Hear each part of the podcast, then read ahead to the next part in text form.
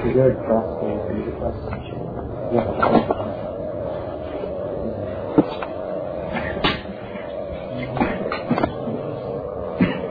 الله الرحمن الرحيم.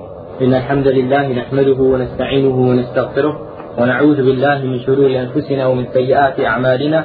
من يهده الله فلا مضل له ومن يضلله فلا هادي له. وأشهد أن لا إله إلا الله وحده لا شريك له. وأشهد أن محمدا عبده ورسوله. يا أيها الذين آمنوا اتقوا الله حق تقاته ولا تموتن إلا وأنتم مسلمون. يا أيها الناس اتقوا ربكم الذي خلقكم من نفس واحدة وخلق منها زوجها وبث منهما رجالا كثيرا ونساء. واتقوا الله الذي تساءلون به والأرحام. إن الله كان عليكم رقيبا. يا أيها الذين آمنوا اتقوا الله وقولوا قولا سديدا يصلح لكم أعمالكم ويغفر لكم ذنوبكم ومن يطع الله ورسوله فقد فاز فوزا عظيما.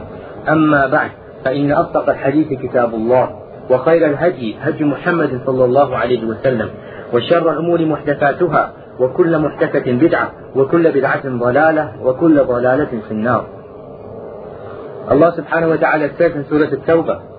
قل إن كان آباؤكم وأبناؤكم وإخوانكم وأزواجكم وعشيرتكم وأموال اقترفتموها وتجارة تخشون كسادها ومساكن ترضونها أحب إليكم من الله ورسوله وجهاد في سبيله فتربصوا حتى يأتي الله بأمره Tell them, O Muhammad, that if, now in this verse Allah has put a condition and the answer to that condition. In Arabic it's called shart wa jawab shart. There is something there which is called the condition.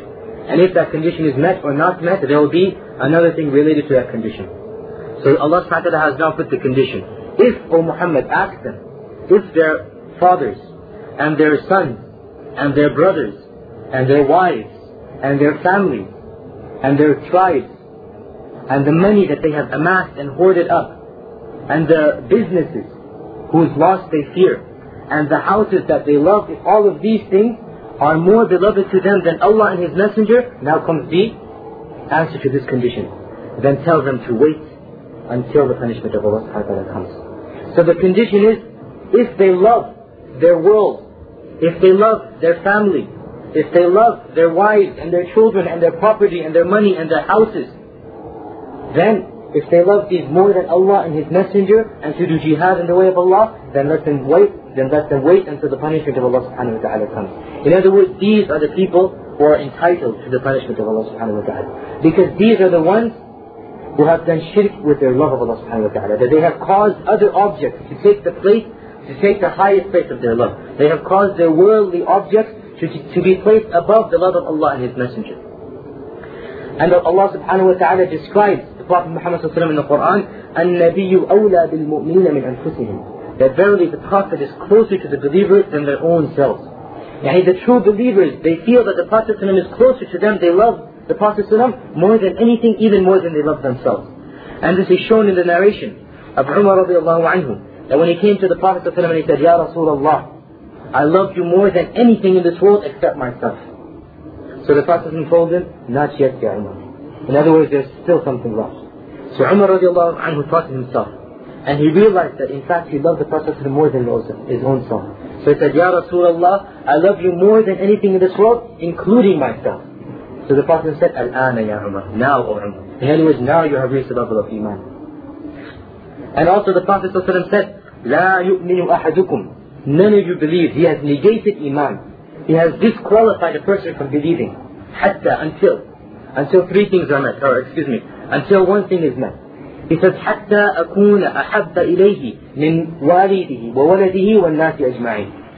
None of you truly believes until he loves me, meaning the Prophet Muhammad more than he loves his father, more than he loves his son, in fact more than he loves all of mankind. So none of, none of us truly believes until he has in his heart a love for the Prophet Muhammad And to love the Prophet is a part of our iman. It is a part of our belief. Without it, a person is not a believer.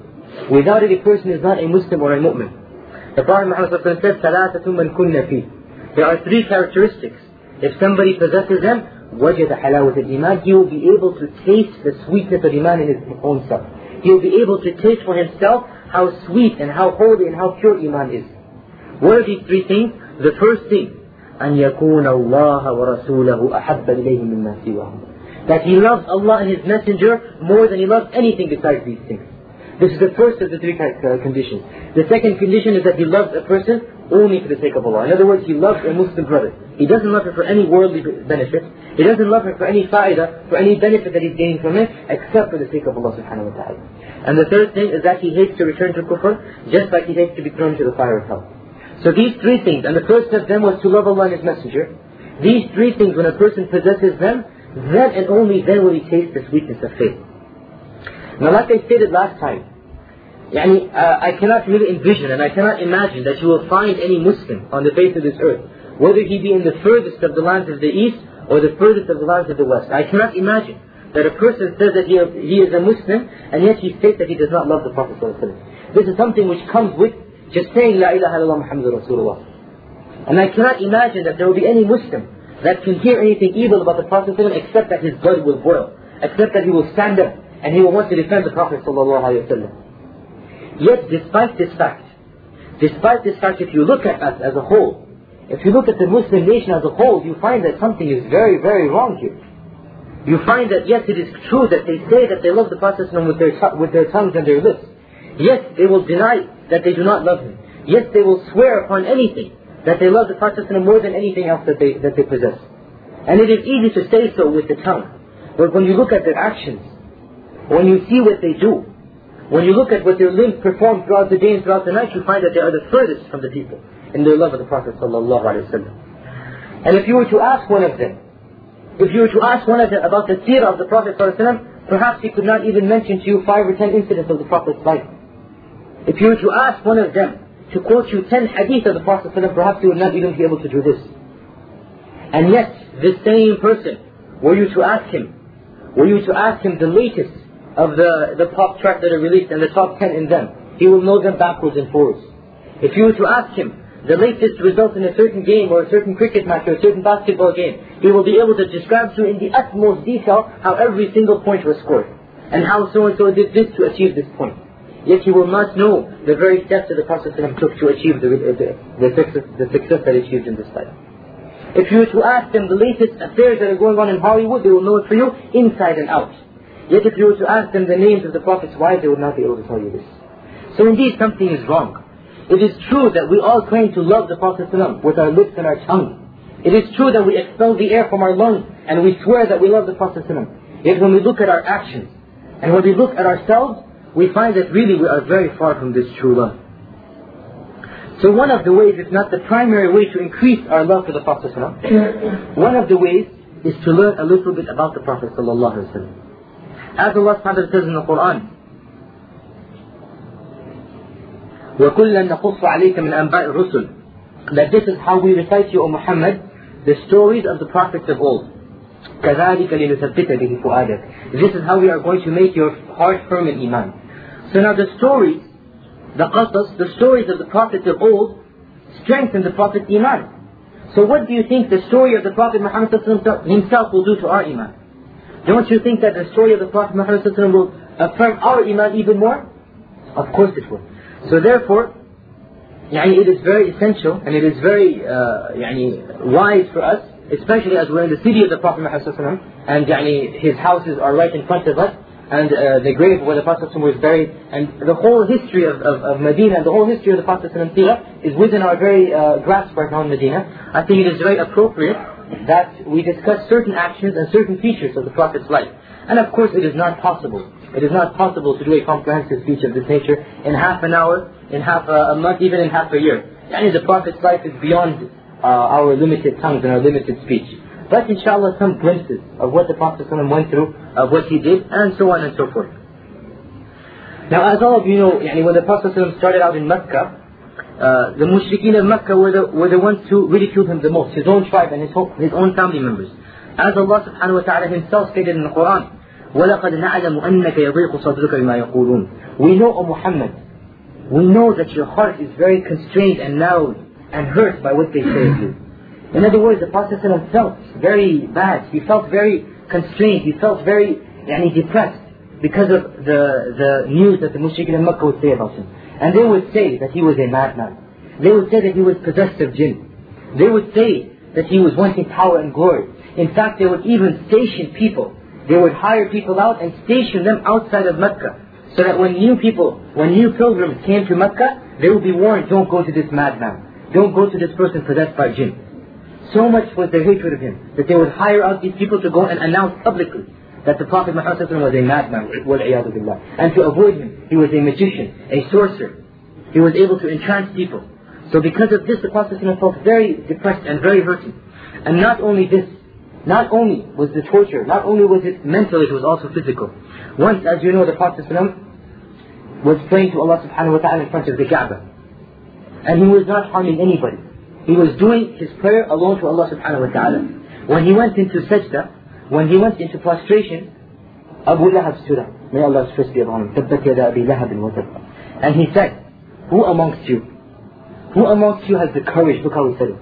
Who amongst you has the courage to go to there was a place in Medina where the dead animal's carcasses would be thrown. It was in the junkyard of Medina. To go to that place and to bring the body of a dead animal, the carcass, those the part that was not to be, meant to be eaten, and to throw it upon the Prophet So one of them stood up, may Allah's curse be upon him, and he went to that place, which was outside of Medina. And he came back and the Prophet was still in sajda. Imagine how his worship of Allah subhanahu wa ta'ala was. He went this person all the way to the outskirts of Medina where this junkyard was. And in today's time it is uh, where this gold market is actually. Uh, he went to this place. And he brought it out and he came back to where the, uh, excuse me, no, no, I'm sorry, this is in Mecca. The, that gold market is another place. Uh, the graveyard of Medina, uh, uh, the junkyard of Medina. This is the junkyard of Mecca. Uh, he went to the junkyard of Mecca and he took the carcass and he brought it back. And the Prophet was still in sajda. And he carried it, and it was obviously the entrails were falling down, and the blood was falling down, and he threw this heavy thing upon the Prophet in sajda, upon his head. And it was so heavy, because the Prophet was in sajda, that he could not lift himself up. And so the mushrikeen in Mecca, the, the riwayat Ibn Hisham, the seerah of Ibn Hisham, it states that the mushrikeen and Mecca laughed so much and so loud that they fell down on the floor holding their hands to their stomachs in laughter. And the Prophet remained in this state until one of them he had a little bit of mercy. And he ran to Fatima, who was a little girl of seven years old. And he ran to Fatima, the Prophet's daughter, and he told her what they had done. So she ran crying from her house, saying, Ya Abati, O my father, O my father. And as the Prophet was finally got it, managed to get the entrails off of him, and he stood up, and Fatima was wiping the blood from his face, from the, the animal, she, he said, Allahumma alayka bihaula, Oh Allah, I leave you to deal with them. And he, and he pointed to them and he mentioned to them by name. And the narrator says, Wallahi, I saw all of them lying dead during the Battle of Badr with their faces on the floor. Every single one of them that had done this. And during the Battle of Uhud, during the Battle of Uhud, when the Prophet ran up the mountain of Uhud and you saw uh, the mountain of Uhud, when he ran up and he hit in a place, and when Utbah ibn, ibn Rabi' came forth and he threw his sword right at the Prophet, he threw his spear, such that it went through his cheek and it damaged his bone, his, his uh, his molar tooth and it fell down. And the blood was smearing from his face. And he wiped it from his, his face and he said, you know what he said at this time? You know what he said at this time? He said, how will Allah subhanahu wa ta'ala show mercy to a people who have done this to their Prophet? He was worried that how Allah subhanahu wa ta'ala will forgive these people that have done this to him. He did not throw, he did not invoke Allah's curses upon them this time. He did not say anything to them, but he said, how will Allah forgive people who have done this to their Prophet? And during the incident of Ta'if, and all of you know this incident. During the incident of Ta'if, when the Prophet after five or ten years of Makkah, ten years uh, during da'wah in Makkah, when he was not successful, and during that year, his wife Khadija, who was his sole, one of the most important supporters of his, passed away. And his uncle Abu Talib also passed away, who, who supported him greatly even though he died as a disbeliever. And this is called the year of, of, of uh, Al-Am the year of sorrow. Because this year, uh, was the year when so many disasters occurred to the Prophet The death of his wife Khadija, the death of his uncle Abu Talib, the ones who used to protect him. So he decided now, when there was no, when it seemed that there was no help for him in Mecca, he decided to walk to Ta'if. And I wish that when you go to Mecca, you will, able, you will be able to see Ta'if, because Ta'if, yani if you were to go by car, straight up a mountain, it would take you like an hour or two. Snaking up the mountains by car. Imagine walking up in the desert, in that heat, up to the mountain of Ta'if, alone, with the intention only to give them da'wah to Tawheed. So he went to Ta'if, and he presented himself to the chieftains of Ta'if. And do you know what they did? Do you know what they did, all of you? They ridiculed him to his face. They made fun of him to his face. They ridiculed him and they, and they cracked jokes at him. And not only that, not only that, when the Prophet ﷺ turned away to go back to Mecca, they ordered the siblings, they ordered the, the little children of the village to go and stone him. To go and take stones and pelt the Prophet ﷺ. And they purposely chose the children. Why? So that to make the humiliation even more. They didn't send their young men. No, they sent their children to go do that. Look at the mentality of these people. So the Prophet ﷺ was running away from them. So much so that his sandals were soaked with blood because of this thing. Until finally he went outside the city and he sat down. And then Allah subhanahu wa ta'ala sent Angel Jibreel. And he said, Assalamu alayka ya Rasulullah. Assalamu alayka ya Rasulullah. The Prophet said, alaykum assalam ya Jibreel. Then Jibreel said, Allah subhanahu wa ta'ala has sent me. Allah subhanahu wa ta'ala has sent me with the angel who is in charge of the mountains. And he has told me that he is now under your control. He has told me that the angel who is in charge of the mountains will do whatever you want him to do. So just command him, he is right here, to take the mountain of Ta'if and to turn it upside down upon their heads. What did the Prophet say? What did the Prophet say? His sandals were soaked with the blood of the people of Ta'if. He had just come running away from their stoning and their pelting. He said, La. He said, no. Instead, I pray to Allah that Allah subhanahu wa ta'ala blesses even, th- even though they did not accept Islam, I pray that Allah subhanahu wa ta'ala blesses their children to accept Islam and enter into Tawheed, so that they may be safe from the fire of hell. And wallahi, my brothers, I have been to Ta'if, and the very spot that the Prophet Muhammad sallallahu alayhi wa sat down, that very spot is now a masjid where five times prayer occurs. The children of the people of Ta'if accepted Islam. And today Ta'if is a city of Muslims, as you know. In fact, during the Prophet's lifetime, it became a city of Muslims. Imagine if the Prophet Muhammad and he had every right to do that. He had every right to do that, and nothing would have been against him. The people threw him out of their city. They ridiculed him. They made fun of him. And they sent their children to stone him. Yet, because of His mercy, as Allah subhanahu wa ta'ala says, وَمَا أَرْسَلْنَاكَ إِلَّا what? وَمَا أَرْسَلْنَاكَ Why did we send you? رَحْمَةً لِلْعَالَمِينَ A mercy for the believers. And when the, when the Muslims came to the Prophet and they said, Ya Rasulullah, why don't you curse the mushrikeen? Why don't you curse them because of what the torture they're doing to us? He says, I have not been sent by the Prophet as a torture. I have not been sent as a curser. I have been sent rahmatan lil alameen. I have been sent as a mercy for all of mankind. This was the character of the Prophet Muhammad. And this is why the Prophet said, as has been narrated in, in, in the Tirmidhi, that I have been tortured in the way of Allah like no one else has been tortured. And I have been threatened in the path of Allah that no one else has been threatened.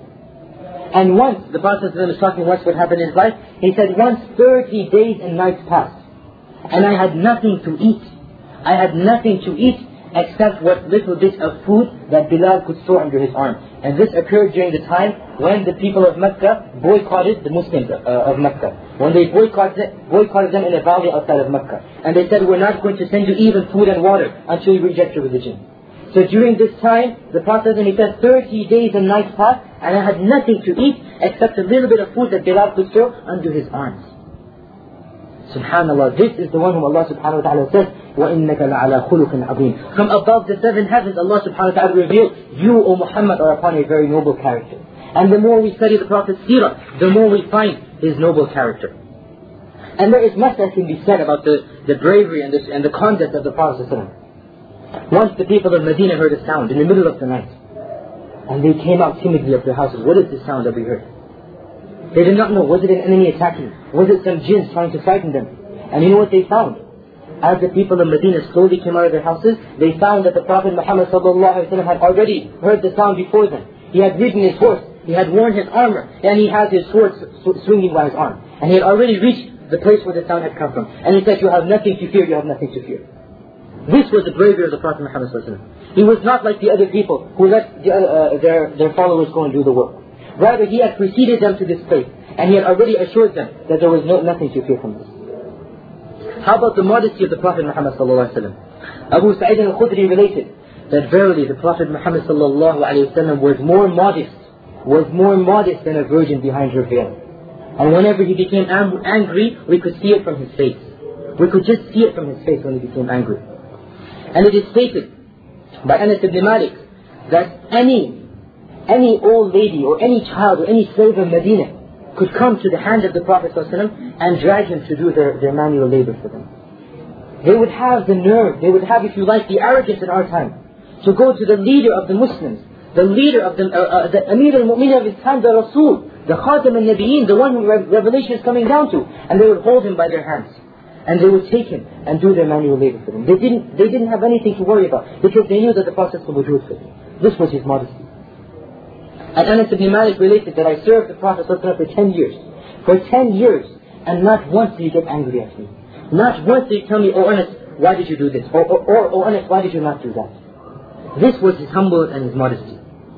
As for his generosity, as for his generosity, then as you know that the Prophet Muhammad was the most generous of all of mankind. Ibn Abbas stated that كان رسول الله صلى الله عليه وسلم أجود الناس that the Prophet ﷺ was the most charitable, the most generous of all people. And during the month of Ramadan, his generosity was like the strong wind. He could not even compare to anything. He just said it was like the strong wind, just like everything that you can imagine. This was his generosity. And as you know, when the Prophet ﷺ passed away, how much money did he have? Seven dirhams, nothing. He had nothing in his household when he passed away. And Aisha radiallahu anha, radiallahu stated that two or three months would pass by Two or three months would pass by, and not even one fire would be lit in our house to cook food. And so many days would pass by, and the Prophet would not have anything to eat. So then Aisha was asked, what did the Prophet live on? She said, dates and water. Dates and water. This is what the Prophet who was the undisputed head of Arabia when he passed away. This is what the Prophet lived. And you know what? When Umar radiallahu anhu entered in upon the Prophet and the Prophet was in a small room with no yani, furniture of their time, except for a small coarse mat. And this mat does not exist anymore. It is made out of date palms, very hard. Uh, the trunk of the date palm It is very hard, and it is crisscross shaped. So when the Prophet was lying on it, and he turned to face Umar, the, the marks of that mat were left, and you could see the crisscrosses from the mat upon the Prophet's back. And Umar radiallahu anhu looked around the room, and he could see nothing except this mat and a little small jug of water. So he could not help but cry. He could not help but cry when he saw the Prophet in this state. So the Prophet said, Ya Umar, what is the matter with you? Why are you crying? Umar said, Ya Rasulullah, the leaders of Rome and Persia, even though they are so much more worse than you, yet look at what they have. Even though they commit shirk and kufr, yet look at what they have in this world. And you know what the Prophet said? He got angry at Umar. He got angry at Umar and he said, Oh Umar, are you not happy? Are you not satisfied? Are you not content that Allah subhanahu wa ta'ala has given them this world and He has given us the akhirah? Are you not happy that they have all that they want in this world and we have the akhirah? This was the life of the Prophet Muhammad how it was. And let us compare it to our own lives. And we ask Allah's forgiveness for our own lives when we compare them. And all of you know the incident, which is in Sahih al-Bukhari, that once the Prophet ﷺ left his house and he met uh, Abu Bakr and, he, uh, and, uh, and after a while, both of them, they met Umar. And the Prophet ﷺ asked them, why have you gone out of your houses? They said, because we were hungry. We have nothing to eat at home, so we have come out of our houses. And Umar said the same thing. And you know what the Prophet ﷺ said? He said, the only reason I have left is because of the same thing. We have nothing to eat in our houses. This was the state of the Prophet Muhammad As Aisha said in Sahih al-Bukhari, that not even two days not even two days of the consecutive days of the Prophet's life in which he ate wheat bread to his fill. Wheat bread to his fill. No two days occurred one after the other in the whole of the Prophet's life in which he ate wheat bread, which is the coarsest, the worst form of bread, where, where he could eat this bread to his fill. Forget about meat and forget about yogurt and forget about uh, milk and all of this. We're talking about wheat bread, barley. The Prophet for two consecutive days of his life he could not even have this to his. This was the humbleness and the modesty of the Prophet Muhammad As for the looks of the Prophet then narrate all that you can and do not stop. Because even the looks of the Prophet were the most noble and the most uh, befitting and handsome. As, Amr, as, as Anas radiallahu anhu stated, that I never in my life felt any velvet or any silk softer than the Prophet ﷺ hand. And I never smelt any musk or any amber, any type of perfume that smells greater than the Prophet's sweat. So Anas radiallahu anhu never even felt anything softer than the Prophet's hand. And he never smelt anything better than the Prophet's fragrance. And as it is known that the Sahaba, they would know where the Prophet had walked in Medina because of his scent, because of his sweat, of his sweat that used to be left. And Umm Sulaim, one of, one of the Sahabiyat, she used to collect the Prophet's sweat in a little jar. So when the Prophet asked, why do you do this? She said that, Ya Rasulullah, we don't have anything that smells better than your sweat.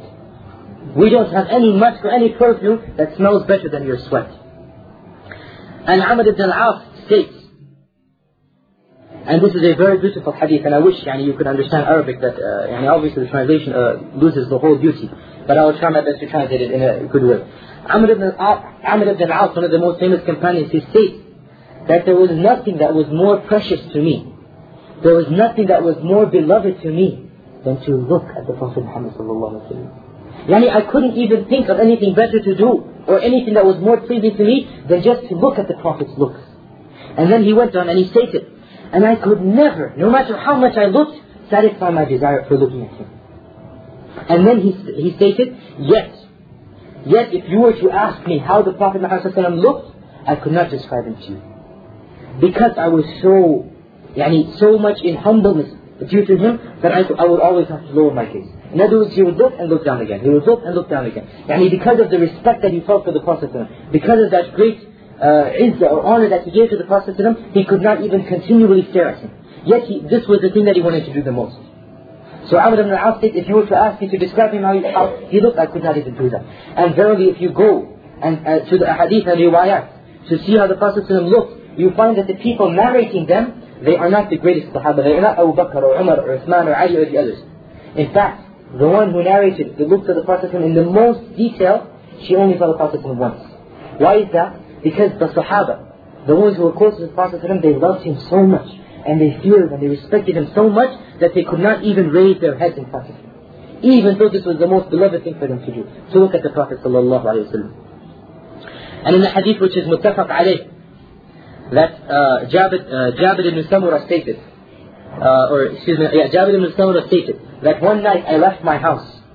I left my house uh, and I saw that the Prophet was standing in a red cloak, in a red garment. And I looked up and I saw the full moon was shining. So I looked at the Prophet Muhammad and I looked at the full moon. And I looked at the Prophet Muhammad and I looked at the full moon. And by Allah, and by Allah, the Prophet Muhammad was more beautiful than the full moon. In the middle of the night, this Sahabi, this great Sahabi Jabir, he comes out and he happens to be blessed with seeing the Prophet Muhammad And at the same time there was a full moon, the 15th of the month. And he was trying to decide which one was, was the more beautiful. And he said, by Allah, the Prophet Muhammad was more beautiful than the shining moon. And this is why, in one narration in Muslim, uh, the Prophet yani the Sahaba said that when the Prophet smiled, when he smiled, the Sahabi said, كأن وجهه قطعة من القمر. As his face, it became like the crescent of the moon.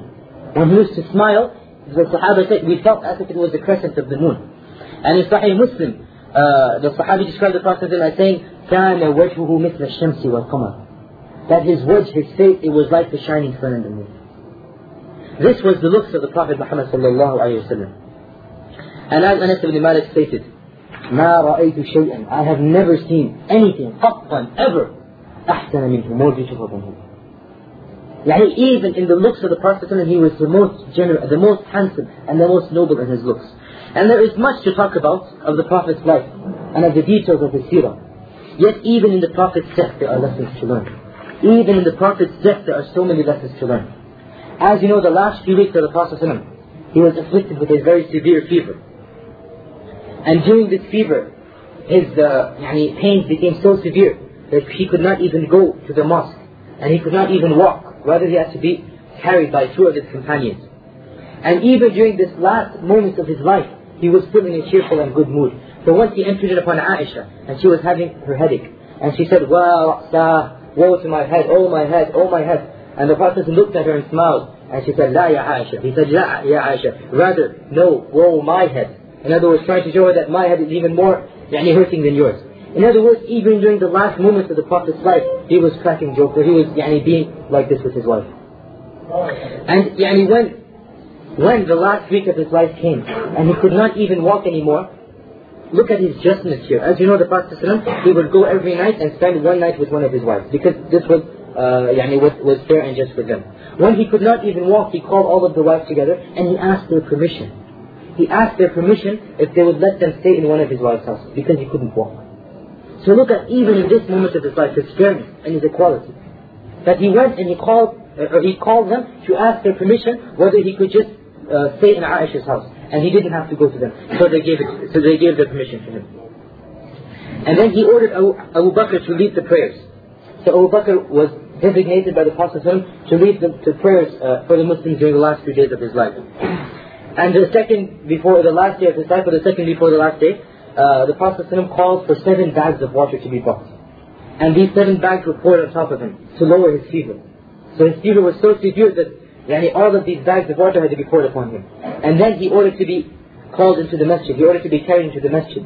So he sat down in the masjid and he stated, and he ordered them to do jihad because at that time there was an army ready to go for jihad. So he exhorted them to do jihad and he told them not to stay back, even though he was in this state. And then he told them that a servant of Allah has been given the choice between this world or the akhirah. And he has chosen the akhirah. And none of the Sahaba understood that the servant that the Prophet met was himself, except for Abu Bakr, for he started crying. Because he understood that the, the one whom the Prophet was talking about was himself. And Umar when he said later on, he goes, were wondering why Abu Bakr was crying at this point.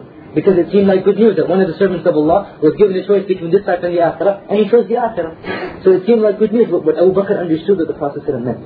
And then he went in uh, to, the, to Aisha's house.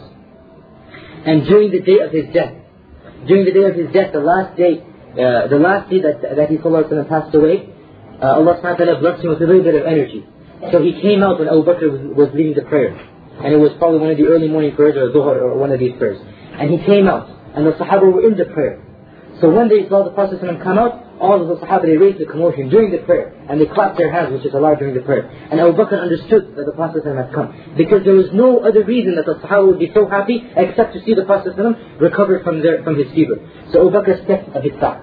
Yet the Prophet pushed him forward and he sat down and he prayed behind Abu Bakr.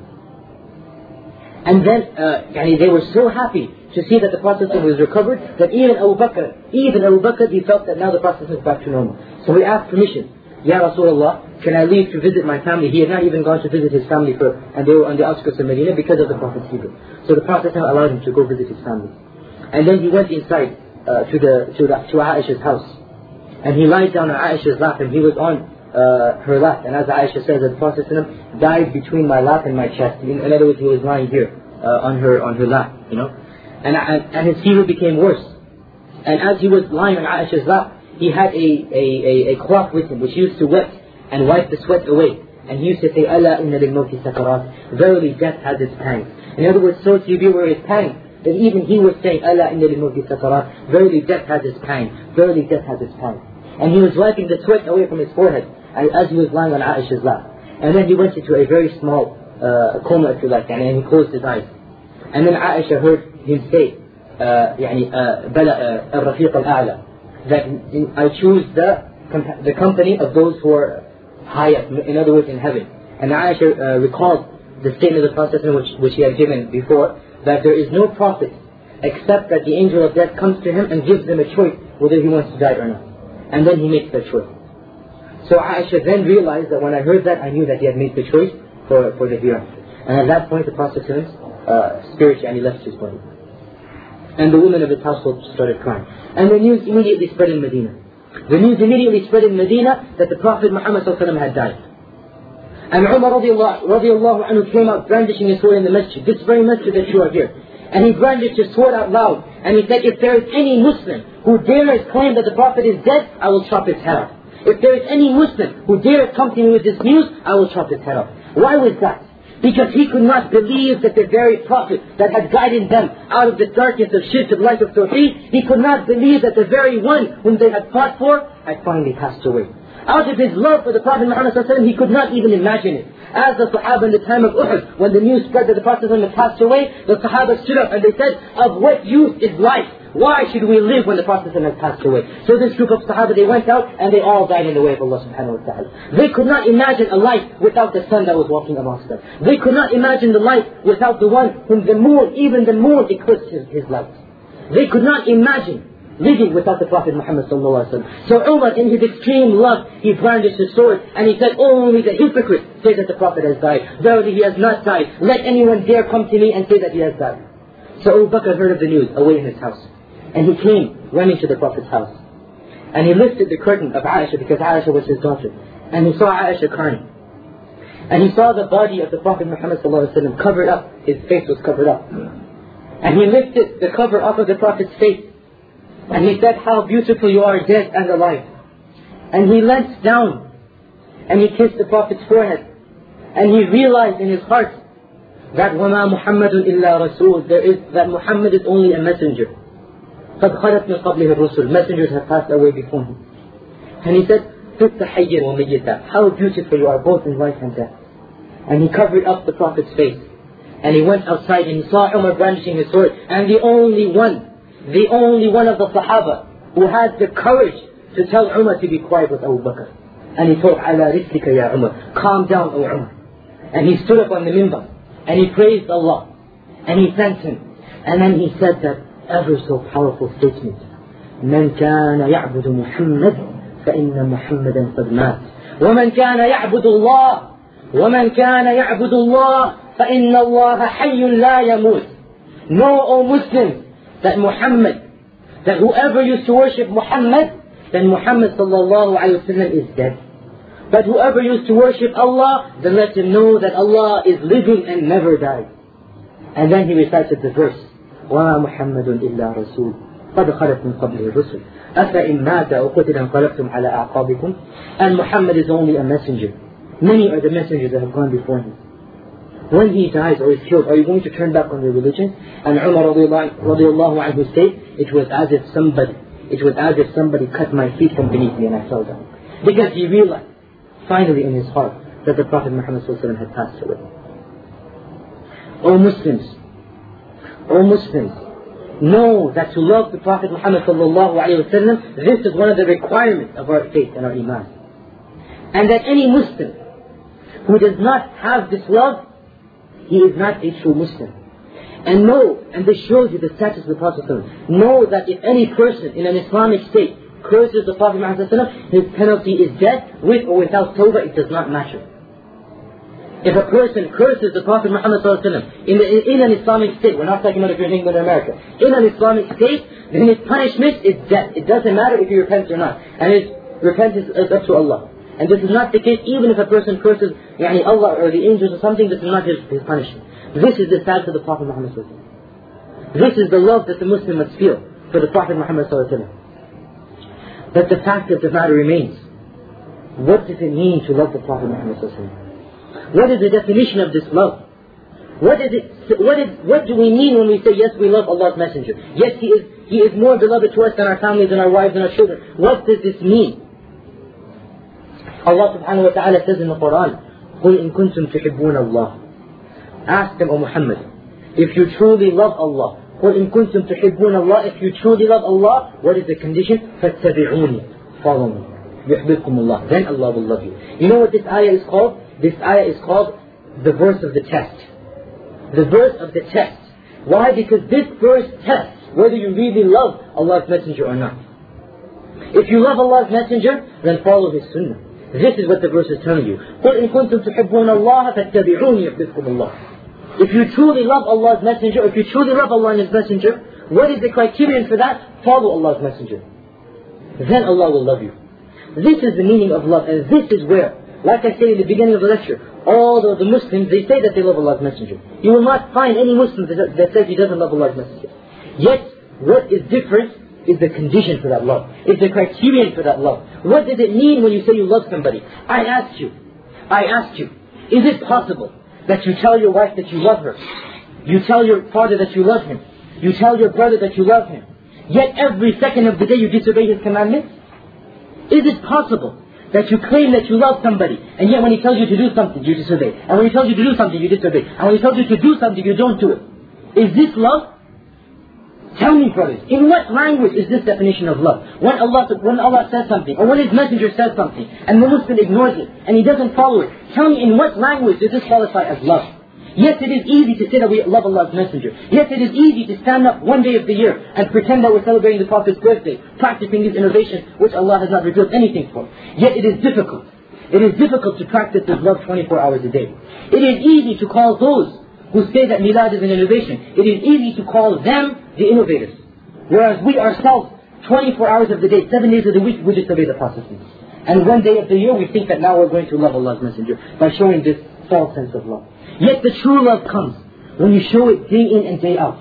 Every week of the month, every month of the year. This is the love of Allah's Messenger. You show it in your actions. You show it in your aqidah. You show it in how you treat your wife. You show it in how you treat your family. You show it in how you treat your companions. This is the love of the Prophet Muhammad So to, to, this is the whole point now. Like I stated, yes, every Muslim loves Allah's Messenger or claims to love Him, but the question arises then, who amongst us truly loves Allah's Messenger? And what are the rewards for this love? And with this, inshallah, we'll uh, conclude this topic with this very beautiful hadith. Uh, hadith of the Prophet What are the rewards for this love? Once a Bedouin came to the Prophet and he said, uh, Ya Rasulullah, when is the day of judgment? When is the day of judgment? Tell me. So Allah's messenger, obviously Allah's messenger does not know the day of judgment, as Allah as himself has said in the Quran that nobody knows the day of judgment. So Allah's messenger responded back with a question, and he said, Well, you tell me, what have you prepared for the day of judgment? You know what the, this Bedouin, this innocent, this, this layman, you know what he responded? Listen to this very carefully, O brothers and sisters. This Bedouin said, I have not prepared much in terms of fasting or in terms of prayer. If you want to look at my actions, I don't have that much. I can't boast that I fast two days of the month or two days of the week, ten days of the month. You, I can't boast that I pray tahajjud and everything. But, but I have a sincere love for Allah and His Messenger in my heart. So what is what did this Bedouin guy do? He told Allah's message. He was honest. He said, Ya Rasulullah, I don't have much fasting. I don't have much prayer. I don't have much in this actions. But in my heart, I truly love Allah and His Messenger. You know what Allah's Messenger responded?